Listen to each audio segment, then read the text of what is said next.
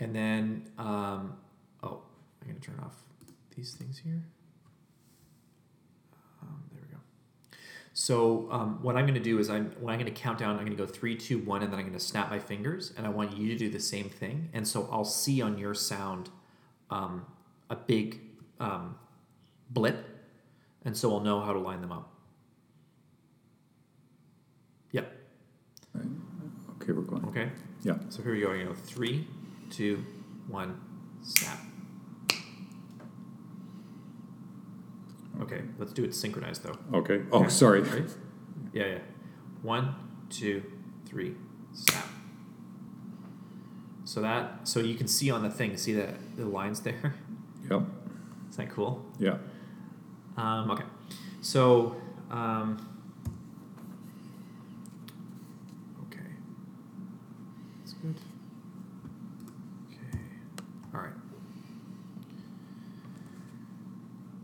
Hello, everyone. Uh, welcome back to our podcast on Richard Hooker uh, out of uh, St. Matthew's, the Anglican Church in the Glebe in Ottawa, Ontario. Uh, my name is Reverend Geoffrey Chapman. I'm with uh, the Reverend Kevin Flynn. We're both clergy at that parish, and uh, we're talking about Richard Hooker. We're specifically talking about a translation of Richard Hooker, an, an edition of Richard Hooker um, that was uh, translated by, oh gosh, um, I'm going to edit this. Who, is, who are the who are the translators here? Bradley Littlejohn and oh gosh, Yeah, I'd have to go back. editing. Hold on, I'll edit this. um,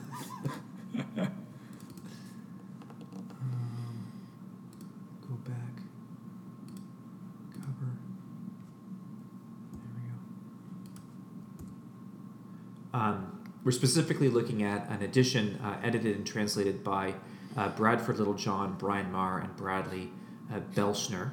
Um, and we're looking at the preface, and we're going to be going through uh, chapter three today. Um, and one of the things that I want to do, I, I kind of want to go slowly through chapter three because uh, chapter three um, is really, I love how he frames his arguments. Chapter three is really just one large, sustained argument broken up into points, and he literally numbers the points one, two, three, four, I think all the way up to 15 points. Um, and I want us to go through uh, each, actually, no, 16 points. And I want us to go through them point by point because I think it'll give you a taste for his rhetorical style. It's a, it's a bit different from our modern rhetorical style, but in some ways, it's quite lovely to have things so structured. Uh, right? Indeed. okay. Um, okay, so I'm going to ask Kevin if you if you can be our sort of narrator with your rich baritone voice as we go through these things, and uh, sort of lead us through the, the first point, and maybe maybe give us a bit of background about who he's addressing this to, perhaps before we start. Sure. So in the preface, he's he's addressing his Puritan op- opponents, more radical, uh, reform-minded people who are holding an interpretation of Scripture that predisposes a Presbyterian style of church government. And he says that his opponents have been encouraging their their unique reading of Scripture, and that has persuaded lots of other people either to question or altogether uh, give up on the form of church government that is established by law in England. Um, it's been so effective that um, the social order is is is disrupted. Um, there's discord, there's disunity, um, and uh, this he says that you know they, his opponents liken themselves to, to Mary of Bethany, who have chosen the better part. Um, but he says this is a really dangerous way to read Scripture because um, if you try to set up a different kind of church order, a different kind of way of or, uh, ordering uh, the affairs of the church than one that's actually established by law, then you know this is effectively treasonous or seditious because it's leading to a disintegration of social cohesion. So um, this is not choosing the better part at all.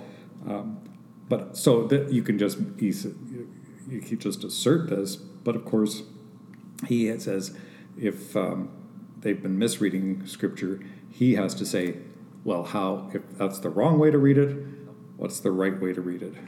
So he starts off, says that the, the first means that nature provides for us to distinguish between good and evil in laws as in everything else is our own judgment.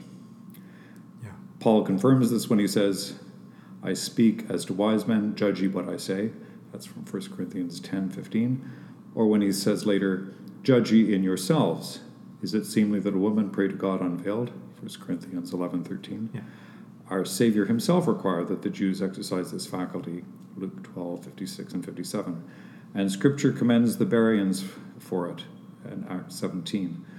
Whatever we do, if our own secret judgment does not consent to it, the same is sin, even if it be permissible. And therefore, St. Paul says, Let each man be fully assured in his own mind. Romans 14. So what I love about this this whole and this is I think this is part of the reason why whenever Richard Hooker is taught they use this image of the stool, right? Of mm. the scripture, tradition, and reason.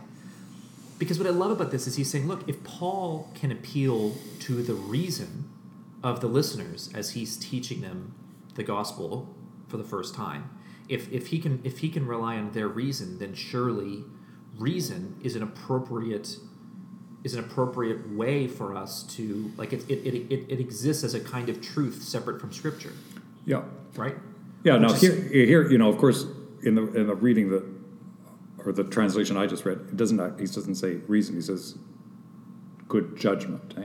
judgment good Yeah. judgment yeah So, um, you know, it's not kind of the rational faculty operating by itself, but it's you know using your using human understanding to make critical judge, judgments. You know, like to suss out what your experience is. It is put it in conversation with the scripture and so forth, and judge, discern, just, uh, you know, figure it out.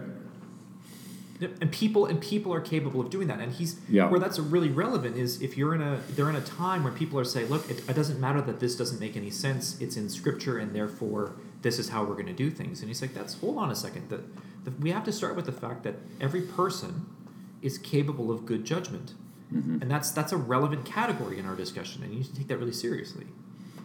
Yeah, he's got he's piling up these um, scriptural quotations um, without really um, explaining them, but, but perhaps more uh, just saying, you know, here, here here's the plain sense of them, um, and. Uh, and, but the, the cumulative effect is to say, look, the scripture itself tells us to use our reason, to use our judgment.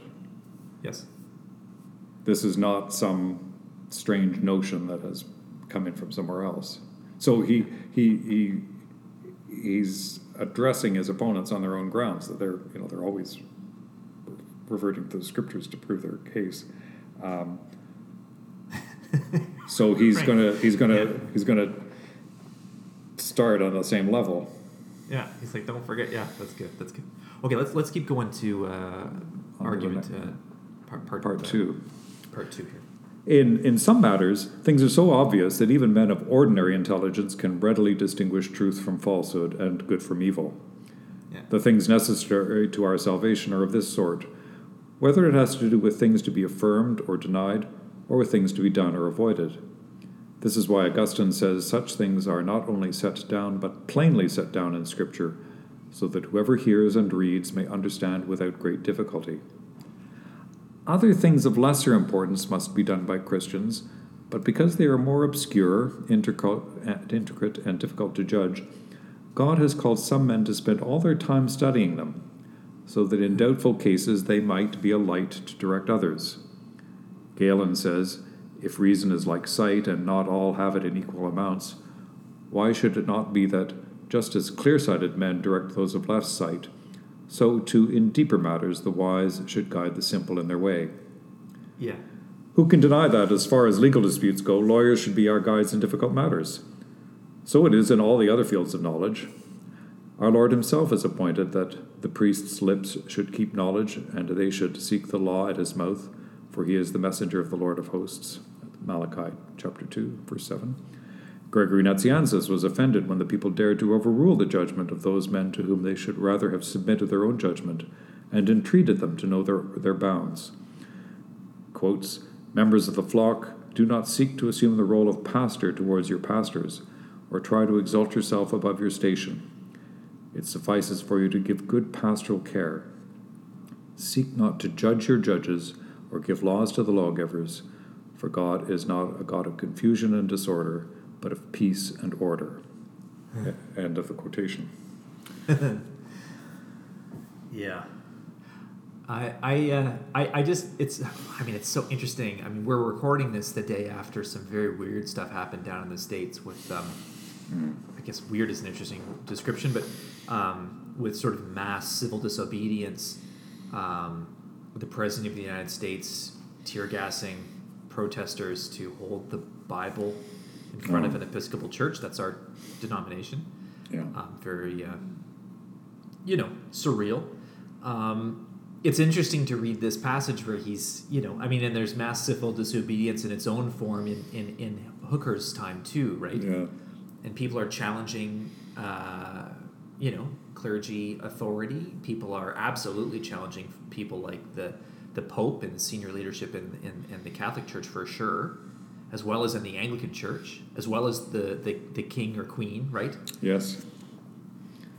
Um, so we're getting a he's he's a conservative in this matter. You know, there yes. there are people who well, there are things to which everybody has access, and he affirms that as you pointed out. Um, so he refers to Augustine, but he says there are other things that are debatable, and it's good to rely on experts, which, of course, as you point out, it's not universally thought to be a good idea these days.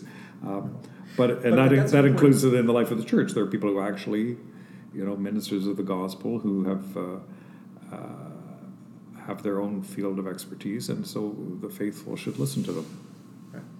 And and to be fair, like I think where he carefully sets up his argument is he's not. I think some of the things that people are protesting right now about having the freedom to not be, you know, uh, attacked or killed by police officers mm, for minor crimes. Like that i think that falls under some pretty obvious yeah. a pretty obvious stark moral reality that needs to be adjusted. He's talking about you know building up like building a new nation. Um, yeah. building a new denomination from scratch right? Disregarding centuries of canon laws and structures. Like just it would be like you know coming in church saying, okay, I've decided this week in church we're just not going to do anything like we would normally do. Where I'm just going to I've built a new liturgy this week and we're going to we're going to do it. Um, and, and don't worry, I've built it entirely around the Bible because there's this passage that I'm I'm bringing to life. You know, I think you know, or writing laws saying you know someone who's not a lawmaker just setting down to write a series of laws to govern a nation like those kinds of choices like uh, you know, there are certain people that have that given their lives and careers and have spent decades studying these things. To disregard that wisdom is is not right uh, wise. Quite so, yeah. Because one, of, one like one of the the um, you know in the previous section, one of the the um, texts that he refers to is from First Corinthians. Paul saying, you know, um, judge whether or not a woman should pray unveiled so um, yeah. that's a that's a, a, question of church order, right? That's it's not a matter for your eternal salvation. Um, it's a, right. it's a question of discipline, precisely the kind of things that that's interesting for his adversaries. So what does he say? What are we supposed to do? Well, he says Paul tells us use your you know think about it, think it through. It's a matter of discernment. Um, yeah. So it's not just scripture alone. You have to judge precedence. You have to weigh the relative value of these things. Yeah. Yeah. Cool. Okay, let's keep going. All right. So, section three. You might reply that if so, it's like here. Here's my argument, but you might say in response, this, "This is great." You might reply that if the people's guides are blind, then the rest must certainly not close their eyes and be led by them. Matthew 15. If the priest has shown partiality in the law, then the flock must not depart from the way of sincere truth and naively follow him merely because he has authority. This is true, but not a good defense in this case, because however convinced you are that you are in the right, This matter is far more complicated than one in 500 of you can imagine. The uneducated among you should be aware that even the least of the changes you are so set on involves all sorts of debated issues that you have no conception of. I do not say this to make fun of those who are ignorant, but because I genuinely want them to realize that what they are so doggedly convinced of is a very, very complicated issue, and that they run the risk of falling under the condemnation of the apostle who describes those who rail at whatsoever things they know not. Jude 10. Yeah. I mean, and this is, I mean, you can you can look at all kinds of aspects of our church and society. You can look at parliamentary structure and parliamentary debate. You can look at how we govern our church through synods and through you know parish vestries and the way that those meetings are structured and organized. Right? Yes. You know, um, you know, we don't just open up the floor to changing canons and you know have a pure democracy around writing new laws. You know, Quite. yeah,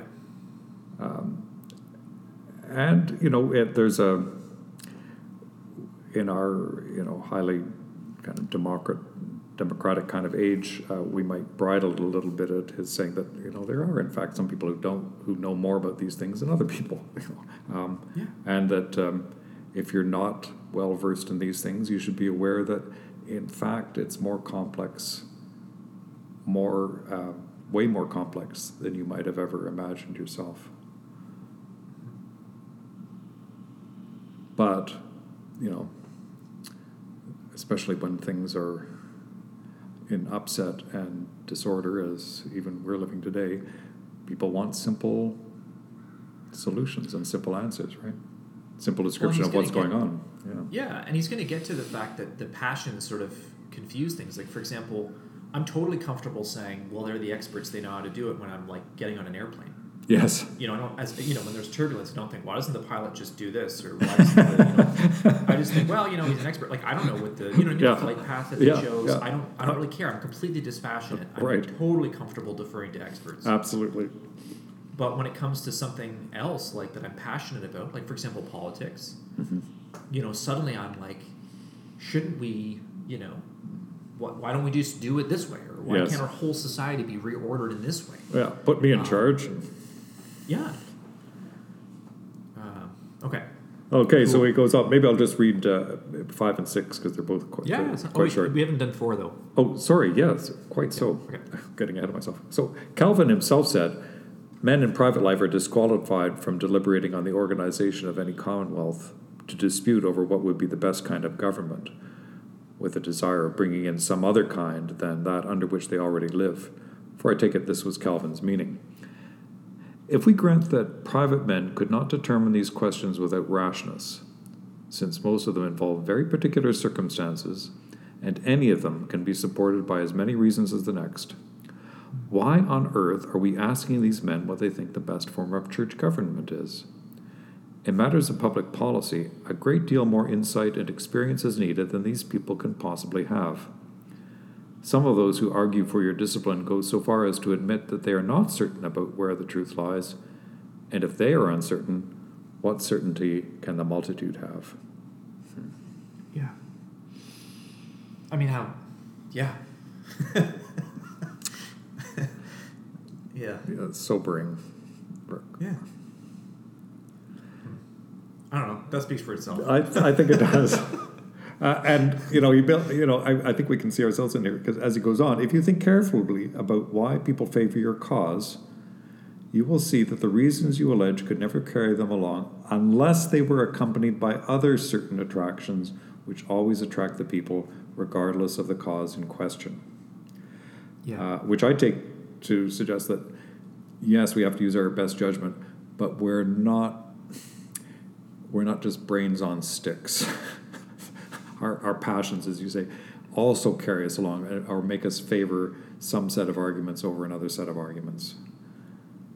Well, yeah, and he's also saying, and I think this happens a lot. You have a particular what I what I read. This is and this is five. This is uh, Yeah. number five. Um, I'm thinking about certain policies, certain choices. You know, you think about these when you look in the history books, you see these very, very obscure, you know, de- debates that people are having, and they look like really academic. Um, but of course, underneath the surface of this very intellectual debate on a particular policy or a particular law are all of these extra passions and reason, reasons Mm-hmm. and teams and and people tend to be debating not the actual specific specific law or specific change. It's it's often carried by all this extra stuff, Yeah. this extra baggage, right? Yeah. Um, and we see that all the time in politics, where you Sure. know, you're not they're not really debating policy; they're debating they're a part of a team trying to push a certain um, almost vision or passion across the line, as opposed to a particular policy. Or at the, or at its basis, you know, as long as our side wins, Yeah, it kind of doesn't really matter what the, the, the issue is. But how confusing when it comes to our side. But it's never just our side. I mean, it's not literally you're not putting a ball across a line. I mean, our you know, it's there's always a particular law or a particular policy or a particular choice that's being championed. It's never just a side winning. You know. Right, and and it's interesting. That, that, that in six, so Yeah, I'll just read yeah, this. yeah. He said, "This is the method of winning people over to the cause, as you call it. First, they are always attacking the superiors with great zeal and indignation, which usually gives an impression of integrity, zeal, and holiness." Since people tend to think that such people would never be so offended by sin unless they were quite good themselves. Um, so this is kind of this. This speaks to um, our day as well, when uh, you know the Yeah. uh, the, the um, again, kind of pre, pre, I mean, it's, I guess it's always been the case, but presentation, the the style, the, the rhetorical style, the the the online presence um, is at least as important, if not more so, than than the um, content of what you're saying. So. You know, if you do it with enough, Well- if you do it with enough passion, people think, well, they must be right. You know, Well, they presume the content. Like that's what he's saying, right? Like if you if you're passionate enough Yeah. in excoriating your opponent, yes, they assume not only do you have integrity and all the rest of it because you have such passion on the topic, but they assume you're right because this is a good person and they're passionate, and I can only presume that they're you know this is that they're that they're they're correct in in, in, in taking down this particular opponent. quite so. Okay, let's let's. Uh, so he says, so yeah, so Yeah. second, they says, second, they attribute all the trouble in the world to the established church government. So just as they become known for their virtue by their relentless criticism of the authorities, so also they become known for their brilliance, since they claim to have uncovered the cause of all the world's ills.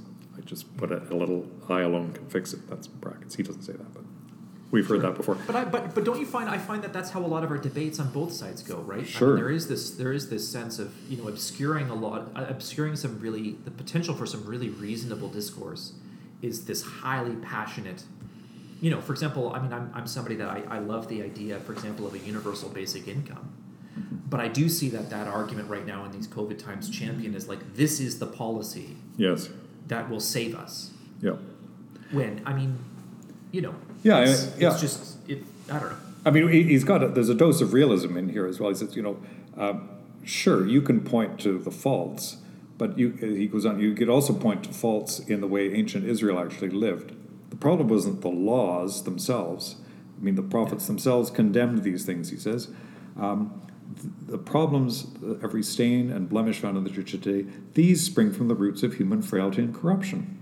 And Yeah. thus not only are, but always have been, and for all I know, always will be complained of until the end of the world, whatever form of government prevails. Um, you know, I think he's, uh, he- he'll go on uh, in, in this vein, but, you know, he's addressing what uh, this kind of perennial temptation in the church, I think, to imagine, um, you know, once upon a time there was this golden age when we had everything was right and well ordered and we did it exactly according to God's laws, but everything since has gone to hell in a handbasket. Um, But it's but he's saying it's always been a mixed Yeah. lot. It's always been marked by frailty and corruption. It's that's just the way it is because we live in history, and um, can't quite forgive God for that. But um, uh, Well, that's he the also way it seems is. this, and he also seems to describe, you know, also just out of reach, is this better way? Is this new order? Is this new form of government? And if we can just, if I mean it's it's just it's like it's just out of reach, and all we have to do is just remove these current barriers and structures, Yes. and it will fall into place sort of in this very natural. Right. So he says, natural way. absolutely. He says, third, having captured men's imaginations, they put forward their own form of church government as the only comprehensive solution to all these problems and sing its praises to the sky. Just like sick men, those who are unhappy with the status quo will imagine that anything they hear praised is the answer to all their problems, but most of all, that which they have least tried. Yeah.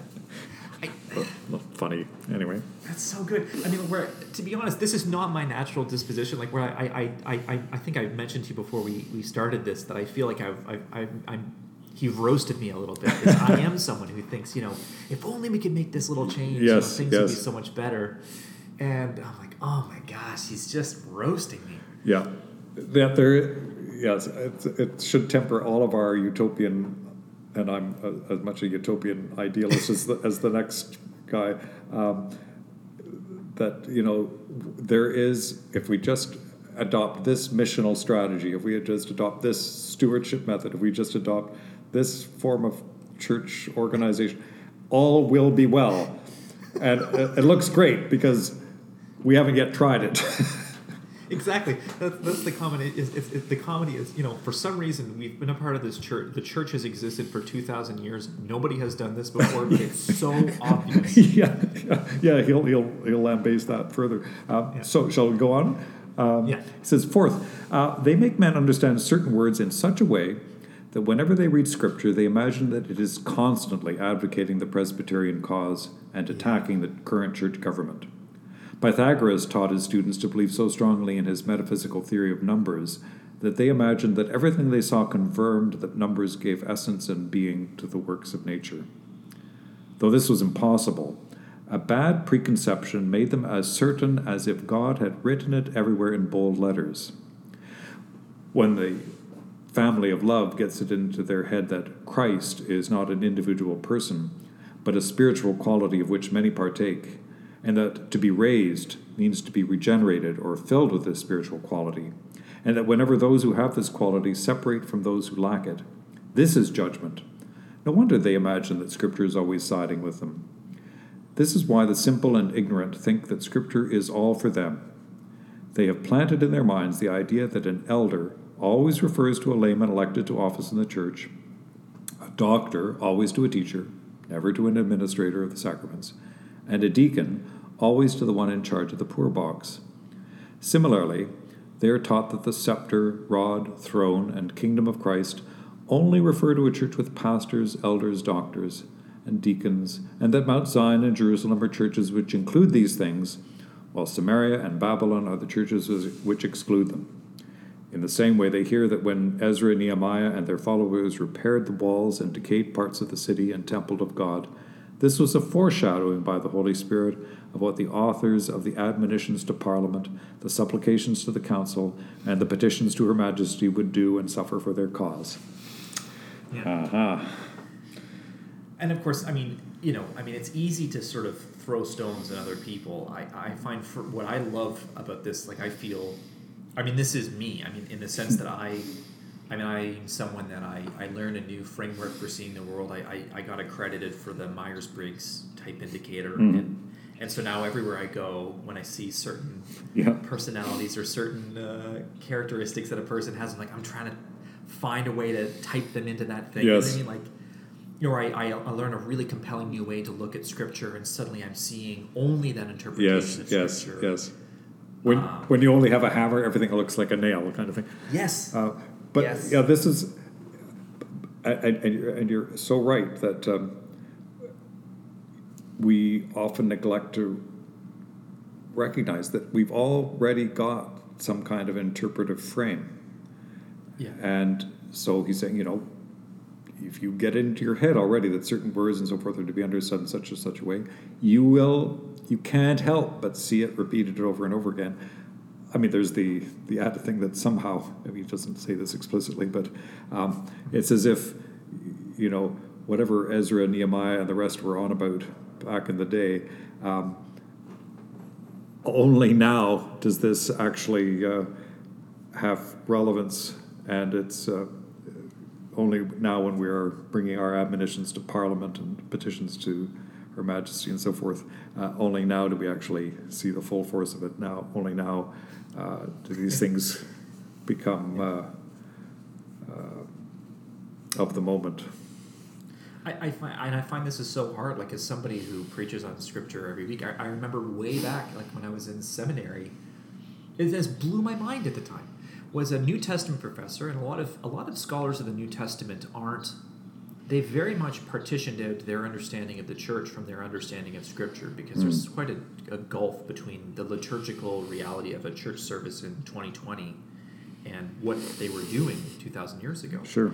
And I remember this is a very sort of decorated New Testament scholar, and they said, what if when Paul is talking about, you know, he's using the words of Christ, he's saying, whenever you do this, do it in memory of me. What if she meant, what if he, what if Paul meant every time you eat together? What if, what if Paul was not talking about a Sunday Holy Eucharist, but simply talking about whenever you break bread together? Yeah. do this in memory of me. Whenever you eat together, do this in memory of me. And at that time, I was like, you know, I, I just it sort of blew my mind that that Paul, because of course the, those words from from Paul, Yeah. those are the words that we use for the Holy Eucharist every Sunday, and that's Yeah. always how it's been since I was a little kid. Sure. You know, the idea that those words were not meant to be contained within an Anglican Eucharist. I don't know. It just Yeah. blew my mind. Well, indeed, the, uh, whatever else is going on in 1 Corinthians 11, it's, mm, I think it's fair to say it's not yet really what we would call a Eucharist in quotation marks. Um, Yeah. That is, it, you know, might look more like the church potluck. But um, I mean, one of the realities uh, for Paul and his community is, you know, every meal is a sacred gathering. Um, we we don't usually associate the church potluck with a sacred gathering. We have our kind of stylized little meal that, that, that carries all the freight of the sacred, but that kind of line doesn't exist um, at No. the beginning. Uh, now, you know, it's a whole other subject, but I, you know, I think personally, I think there's a legitimate trajectory of how these things develop, but. Um, uh, Absolutely. But, but your, mean, if your point is, and, and your, and your, your prof's point is, we always bring a frame of interpretation. Yes. And uh, a degree of humility is needed in order to recognize that. Yeah. Yeah. Okay, let's uh let's keep going here. Okay. Um, from this, uh, their godly leaders go on to persuade those ready to believe such things that they alone see these things in Scripture because of a special illumination of the Holy Spirit, even though others who read Scripture cannot find such things. Hmm. St. John warns us not to believe every spirit, 1 John 4 1. And the Holy Spirit leads men to the truth in only two ways one extraordinary, the other common, one belonging only to the few, the other to all that are of God. These two are special divine revelation and reason. If the Holy Spirit has secret, re, secretly revealed this discipline to them from Scripture, they must be claiming to be prophets. However, if they have actually been led by reason, they must be able to show that every last one of their arguments warrants their commitment to this discipline, since in matters of reason, the strength of our persuasion must depend on the strength of our arguments. If they cannot do this, then there must be some other reason explaining their conviction. As a matter of fact, often when men's passions instead of their reason lead them to believe things, they are even more zealous than usual when they defend their error than they have a right to be, given the evidence we find in Scripture. Some things are plain, such as basic Christian doctrine, while other things are more difficult, such as church government, and we should only be as convinced as reason, guided by the Holy Spirit, permits. Therefore, it is not how passionately someone is convinced, but how soundly they argue that should persuade us that their views genuinely come from the Holy Spirit, and not from the deceit of that evil spirit, so strong even in his illusions. This is it. This. This is this is why we're reading Richard Hooker, Yeah. right? I mean, this is the jam. I mean, how crazy! Like, I just love this this bit at the the Holy Spirit leads men to the truth in only two ways: one extraordinary, the other common. One belonging only to the few, and the other to all that are of God. And then he goes on, and then this is that that these two are special divine revelation mm-hmm. and reason. Mm-hmm. So like that's that's so cool that he's essentially saying if you if you are leading an argument in grounded in reason, you are guided. By, I think this is what he's saying. You are guided by the Holy Spirit. The Holy Spirit is working through that which is true and Yeah. that which is reasonable. Yeah, uh, but you have to you have to make your you have to make your case. You can't you can't just say the Holy Spirit told me this. You have to show it. Yes. and it's and that's the spirit that everybody possesses Yeah. or can possess. Yeah, it's not how passionately someone is convinced, but how soundly they argue, and and be, and that will show you that it's generally of the Spirit. So, you know, if you like, uh, the Spirit of God Himself is bound by reason, or is not going to do things contrary to reason. You know, it's it. So, I mean, where this is fun for me, like I don't know who's listening to this. If you're listening to this and you're an Anglican or you've you know you've been exposed to the Anglican tradition, this this is sort of one of the I think the core charisms of, of our tradition that makes us seem simultaneously to be quite serious and boring. and on the and on the other hand, kind of defend that that character and quality in our tradition really to an extraordinary extent, right? I mean, we're very very resistant as a tradition to uh, incorporate deeply passionate stuff into our um, into our culture, into our worship experience, into sort of our decision making, and it's and it's from this it's from this mindset, right? That Yeah. the Holy Spirit works through our shared reason together. And yes, there are moments when you have you can have special divine revelation, but but the Holy Spirit is is is, is something that, that can be grounded in, in, in sound argument. And and that's important for us and that's how we make a lot of our decisions. And that's why we'll have a very very serious meeting that's very structured and organized. And at the very end of it we'll say the holy spirit was present with us as we made these decisions together. Hmm. Right? Yes. So good okay So, after the common people are thoroughly convinced that the Spirit has persuaded them of, of these things, then they learn that believing in this form of church government is a sign of being born of God, and that earnest love for this discipline is the surest way to distinguish God's people from all others. This has caused them to use terms that sharply distinguish between themselves and the rest of the world. They call themselves the brethren, the godly, and so forth, while the rest are termed worldlings, time servers, pleasers of men, not of God, and so forth. Ouch. Yeah. Um, I mean, he's talk, talking to the reality of party politics in the church as, as anywhere else, isn't he? Um, Yeah, well, I mean, because because if, if if the Holy Spirit is primarily special divine revelation and not something that's shared through reason, then absolutely there's going to be folks that are filled with the Holy Spirit and thus, by definition, almost separated. Right? I'm filled with the Holy Spirit, and the, and the Holy Spirit has revealed these things. And if you don't agree with me, that means you're obviously not filled with the Holy Spirit, yeah. right? Yeah. And and and that must make me special, and that must make you not. Indeed. Yeah, you, you delegitimize your opponents. Whoa. When does that ever happen? Yeah. Yeah. So let's see. He goes on and says, Because of this, such people are led to believe that they must do everything they can to strengthen one another and make themselves manifest to the world, lest they quench the Spirit. This makes them especially eager to listen to whoever is of their party, to take every opportunity to have secret meetings with them, to be directed and counseled by them in all important matters, even those having to do with contracts and wills, and even to forget their daily business because of their insatiable desire to hear their leaders, thinking that, like Mary, they have chosen the better part. This is what makes them ready to give and even to overgive to those of the same cause, lest their zeal go unnoticed. Indeed, with such incitements, how could poor, beguiled souls do otherwise? So long before social media and everybody in their own little uh, kind of social media bubble saying, like, you know, once you start devol- dissolving into, into partisan uh, camps in the life of the church, you only listen to the people who agree with you. Yep. Yep. it's funny. I, yeah, no, I, and it's it's yeah, yeah. You know, I think um, to, to take one instance of in, in recent uh, debates within Anglican Church of Canada and elsewhere, you know, on the matter of same-sex marriage, it often seemed like people talking right past one another, uh, whether pro or con or whatever.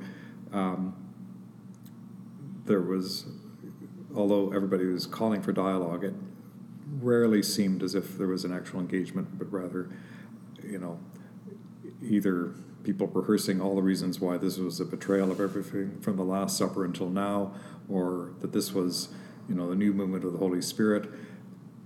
But we were, you know, it was like closed groups talking within themselves and not to one another. At its worst. Yeah, it's funny. It's it's. I, I find yeah. If I if I allow my mind to sort of go to like what Richard Hooker's critique of the way we sort of handled that debate and discussion over the last ten years, I think a big one that I would not go to if it wasn't for him would be. I'm not sure that we collectively as a church trusted the the actual church governance process hmm. that we built. Mm-hmm. You know, I think there's one one side the, the the side that was sort of against this resolution would say, look, you know, I'm appealing to scripture. Mm-hmm. I don't know why, you know, if it's in scripture, then that's all. That's the only argument that I need to make. Right. But then I think the progressive side was suspicious, saying, look, the Holy Spirit is acting and working. Why are we adhering to these archaic governance structures? You know, why are we putting these things to a vote? Why are we waiting for all this stuff? You know, Mm-hmm. The Spirit has acted, and we need to we need to respond and abandon some of these archaic, right? Yes. Political Yes. structures that we've built. I mean, isn't the church more than, than a sort of a parallel parliament of some kind? Yes. And that would make Richard Hooker crazy. Yeah. yeah. It's, it's, it's complicated, folks. It's not It's enough to say, it's not enough to say, you know, scripture says this is an abomination or on the other hand, all you need is love. You know, Yeah. Like it's more complicated than that. Um, Yes. so, And um, yes, yeah. and you can honestly follow my own ministry. I find the longer I'm doing the work of a priest, the more affection I have for the, the doctrines, disciplines, and canons of the church, because they don't they don't prevent me from following Jesus. They protect me Uh, and guide me. yeah, You know. yeah. No, he um, Yeah, I would have never said that ten years ago. would grow in wisdom. We hope. oh dear. Okay. So, so let's see. So he goes on. It has also been observed that disproportionate effort is expended to win and persuade those who, in judgment, are weaker because of their sex. Oh, this one's this is Oh, this, is, gonna- this, is, yeah, this, this, is this is this is fraught. Anyway, I do not think that I these. did not highlight this section. Well, I'll, we'll just we'll just go with it anyway. And anyway, go. I, I do not think that these women are the sort Saint Paul describes as laden with sins, 2 Timothy three six, since they are otherwise disposed to holiness and edified by good things, not carried away captive to sin and evil by those who enter their houses and plant a zeal and love for the cause. However, there is reason to think that if the cause really were founded on sound arguments, its leaders would not try so hard to succeed with those who have least ability and judgment. This eagerness to proselytize them, it would seem, arises from the fact that they are apter helpers of the cause than men. Apter are they because, regardless of which side they are on, their great eagerness of affection makes them diligently draw in their husbands, children, servants, friends, and allies after them. Apter are they because of their natural inclination to pity, which makes them readier than men to be generous to their preachers when they suffer want. Apter are they because they have many opportunities to encourage the brethren. Finally, apter are they because they especially enjoy sharing news with one another about where all of their friends and neighbors stand when it comes to the cause. Yeah, so he's talking. So he seems to be describing, you know, this the the the, the Presbyterian cause, as it were, sort of seems to be targeting women Yeah. and encouraging them, and, and with with the sort of logic that if we can if we can draw wis- women into the cause, they'll bring their families. Yeah. They'll, you know, I mean, it's Yeah, he's got his um, cultural baggage as well. Sure, but I mean, you can. You, I mean, you, you look at the 20th century advertising industry Oh. and all the commercials Right. that they intentionally focused on women. Yeah, yeah, You know, yeah. No, quite, quite so, quite so. I you. I, Um, it's, it's, yeah. I feel like as two dudes, though, we're going to go on to 14. Yeah, I think we, I think we'll just move on. Let's just yeah. Yeah. Uh, but be they women or be they men, if once they have drunk the cup of this persuasion, let anyone who thinks differently open his mouth to persuade them, and they will close up their ears and refuse to consider his reasons. They have their answer rehearsed. We are of God. He that knoweth God heareth us. 1 John 4 6. And as for the rest, ye are of the world, and speak of the world's pomp and vanity, and the world whose ye are hears you. This cloak fits just as snugly on them as on the Anabaptist whenever anybody confronts them with the dignity, authority, and honor of the magistrate. Show these eager men their inability to judge in such difficult matters, and they answer, God chose the foolish things of this world. 1 Corinthians 1.27. Convince them of folly so plainly that even their even children rebuke them, they have their retort. Christ's own apostle was thought mad. Acts 26. The world has always accounted the best men to be out of their minds. Yeah, that's it. yeah. I mean, that's. I feel like in the Christian world, when when you have to use that argument, you know, you've lost. Like that's, Yeah. and yet I've used it. You know what I mean? yeah, it's, it's a way of saying, you know, I, I can out spiritualize you any day of the week, you know, even even Yeah. though your arguments, yeah, this is, uh, I, I graduated from a, a, uh Trinity College where uh, the uh, sort of self, uh, the ironic self mocking chant was, you know, no, no idea shall ever come near to us. and uh, Oh, funny. there's uh, something of this in people who are, um, uh, you know, so committed to the cause that they no longer are able to listen to any other kind of argument. Yeah. Well, and that and that mindset can can happen in in in both incredibly deeply conservative parts of the church, but also deeply progressive. Abs- parts of the absolutely, absolutely, yeah, you know, you know, we, we, we have the way, and nothing you can say will convince us otherwise. Even if we look insane, yeah, Christ's own po- Christ's own apostle was thought to be mad. yeah. yeah, Our very uh, folly is confirmation of our wisdom.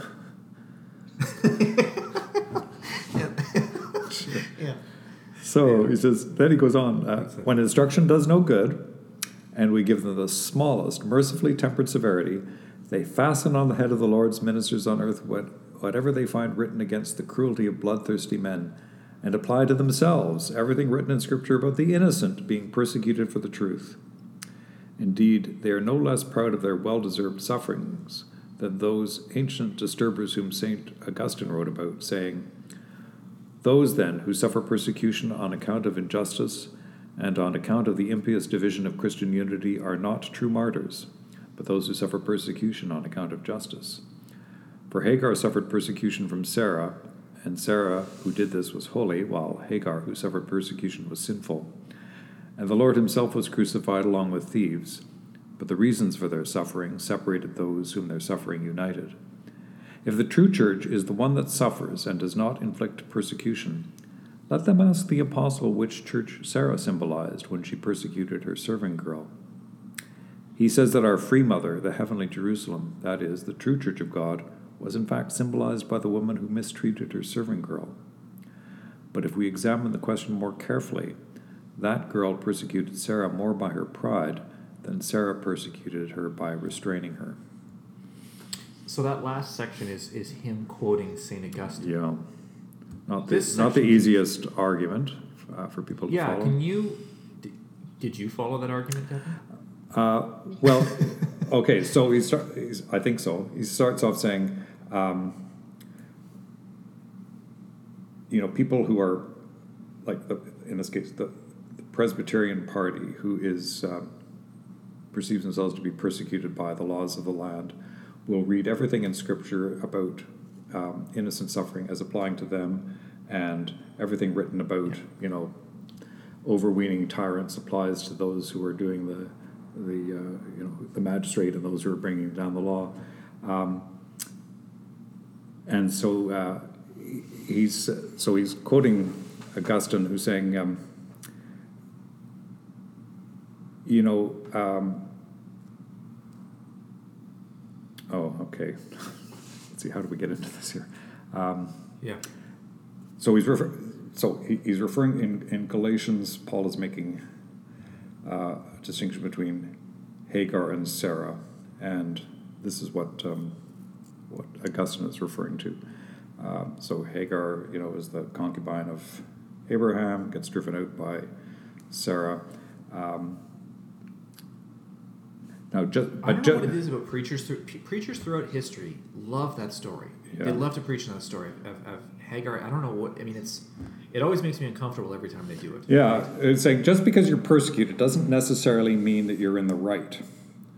Uh, Yeah. the, the the thieves who were crucified on either side of Jesus were suffering just as he was, but um, there was a difference. Hagar s- suffered, but she was in the wrong. Yeah. Yeah. That I mean, I think that that's yeah. I think that makes sense. It's a it's a it's a very strange and dense argument, but um, Yeah, especially since Yeah. I, you know, um, we might have some find Paul's exegesis of that but the uh, main, story the from main- Genesis the could be difficult. point- Yeah, Yeah, but like the main point is is is is something that happens often. I think, especially when Yeah, it comes to yeah. to moral argument, Yeah. is the side that's being persecuted claims the persecution as further um, yeah, reinforcement that they're correct. yeah, absolutely. You know. and he's just saying And- it ain't necessarily so, especially No. if I think in this case, uh, because of you know the, the part from Augusta that he's um, quoting, is that part of the clue that they're, they're probably in the wrong is that um, they're disturbers, like the unity of the church is being affected here, and that's a that's a grievous matter, Yes. and probably an indicator that the people who are disturbing the unity of the church are in fact in the wrong.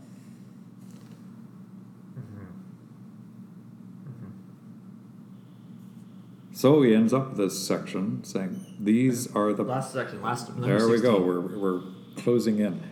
Got the whole thing highlighted. These are the paths in which you, the only private citizens, have walked. These are the very steps you have trodden, and this the school in which your guides and directors have trained you. You have inclined your ears so that they are full of the faults of your governors. You attribute those faults to the spiritual government under which you live. You are bold to claim that your discipline will solve all the world's evils. You regularly redefine everything so that you think Scripture everywhere favors your side.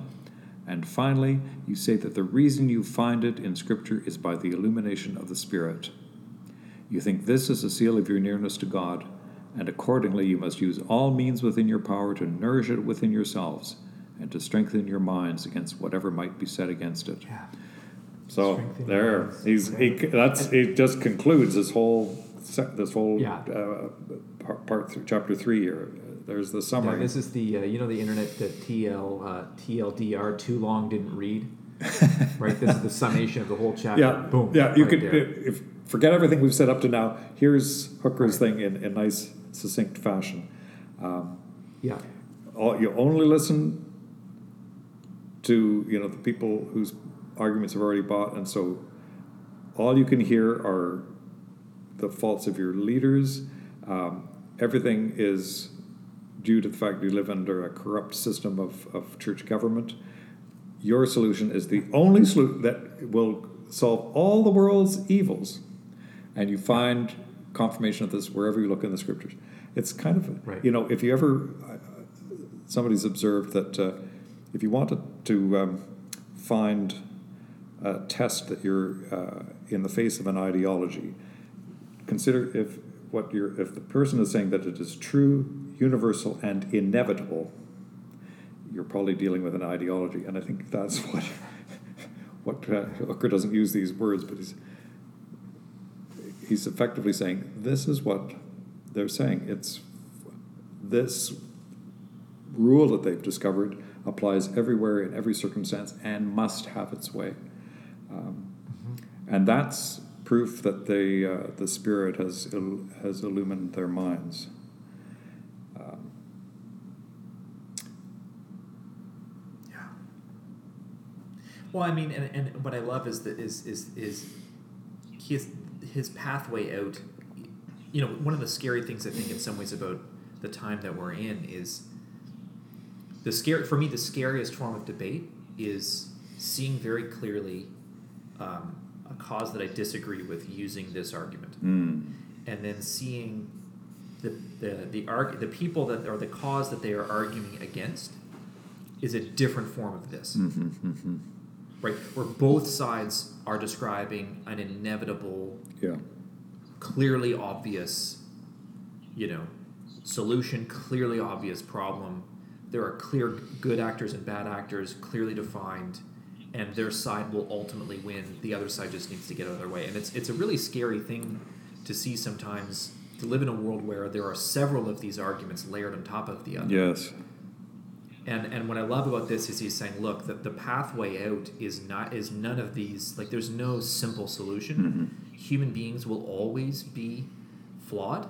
We will no matter what you build, we will always be, you know, in harm's way. We're always gonna have problems. Yes. But the path is basically just this careful, reasoned, you know, it's probably gonna be long established. Let's stick to what has already been built and let's make it work for us. Yes. This is the solution, right? Yeah. It's this careful, reasoned argument. That's the pathway out of this Yeah. sort of highly polarized time. Yeah, lest anybody think, uh, you know, leave uh, the conversation today and think, you know, it's hopeless. you know, we're, we're there are only competing camps and there's uh, uh, no way to find a solution. I think you're right. You know, he's not going to leave us there. Um, there is a way forward, um, and it's going to be require some hard work. Um, you know, at the beginning, in you know, when eventually we get to, we're just in the preface to the whole thing. When eventually we get to, when eventually we get to to chapter one, he's going to say, you know, in effect, if you, know, if you don't like doing the hard work of thinking these things through, then you know, go off and play your video games or something like that. Because if you can't stand the heat, get out of the ecclesiastical kitchen because this is is not easy. Um, it is possible. Now, he, you know, he. Uh, in the end, we might say that uh, uh, to some extent, everything is a bit provisional and ad hoc in this world. But he's by no means a complete relativist. You know, one one uh, approach is just as good as the other. So no, no, there's some there's some real standards on which to, to work, but it's it is work. And for anybody who wants a quick fix, you know, uh, Richard Hooker is not going to give you much comfort. No. But also there's there's something beautiful about it too, and there's something joyful about it. Because Mm. what this what this mindset also says is I'm willing to hear the arguments of anybody. Yeah, yeah, yeah. Right? Yeah. If you can if you can craft for me Show I'm, me, I'm, I'm yeah. prepared show it to me. Yeah, yeah. I'm, pre- I'm prepared to change my mind. Yeah, yeah. Right? Yeah, that's a refreshing. Yes. And, and and if you can if you can change my mind due to the reasons of your argument and the sound judgment that you have conveyed, then I will know it's been led. You are led by the Holy Spirit. And, and maybe that's part of why Richard Hooker has his perennial appeal because, you know, I mean, he's writing for a, a particular time and place, of course, but, um, you know, in succeeding decades and centuries within the Church of England, people of quite different views in very different circumstances find that you know he sort of rises above the fray or rises above the particulars of the, the issues of the day and speaks in ways that uh, that help people to do the hard work of figuring out what it is to live the Christian life together here and now which is perhaps why we're kind of excited by him too is that you know he still speaks to us he still does But but and I suppose there's another there is an asterisk to all this too though, especially in this sort of time when there's a lot of civil unrest, Mhm. right, and civil disobedience. Is it also requires both all sides to buy in yeah yeah, yeah right yeah. to the to whatever the governance system is and and that's um you know i mean he's he's talking about you know the church of england Mhm. where if you live on english soil you it is technically for you yes um, um, I don't know. It, it there's there's an element of um, that's a part of his solution. Actually, is is is sort of a broad um, uh, inclusion of everybody. Yeah, and it's, it still depends. Yeah, it depends on, you know, it's one nation and one church. Uh, you Yeah. know, we're there's a link. You know, monarchist though I may be at heart, this is not the world or the the grounds on which we, com- you know, our alliance with the monarch is not the grounds on which we commend our form of the church today. no, That No, is that's that has definitely changed. Well, and you can make an argument, although I don't think it's the, t- the time to make it here. But you know, I the Anglican Church in Canada, when we removed the monarchy from it, um, its ecclesiology is more confusing, Yeah, yeah. Well, that's true. That's. Uh, which is neither, which is I don't know. Yeah. I don't want to go. Subject for another day. Why should there be an Why should there be an Anglican Church of Canada? Indeed, yeah. Uh, says says Anyway. says two people who are deep and complicit in the belly of the beast. Anyway, yeah. Anyways, uh, you know, but this is but this is the fun of, of, of Richard Hooker is he just I don't know. There's something there's a hilarious lens that he that he points onto me and my beliefs that I few other authors I've encountered do, and it's a lot of I think it's a lot of fun. yeah, So um, thank you. I think this is great. Um, I think we're at about an hour or so. I think we are. I, I had a suspicion. I had a suspicion. We had said last week we were going to do chapters three and four, and when I finished chapter three, I thought, you know, I feel like we could do an entire episode just on this. yeah. And we did. So we'll go on to four next time. Yeah, and four is when he turns his focus from essentially the lay people who are attracted to this uh, Presbyterian tradition to the clergy. And uh, the first line, as for those of you who are a lantern to the rest and mold the hearts of others. Uh, so it's it's going to be uh, so that's a really that'll be a fun follow up next uh, next week. Yeah, Thank you, uh, Kevin, great. so much for Thanks, Jeff. Great. All right, bye. bye.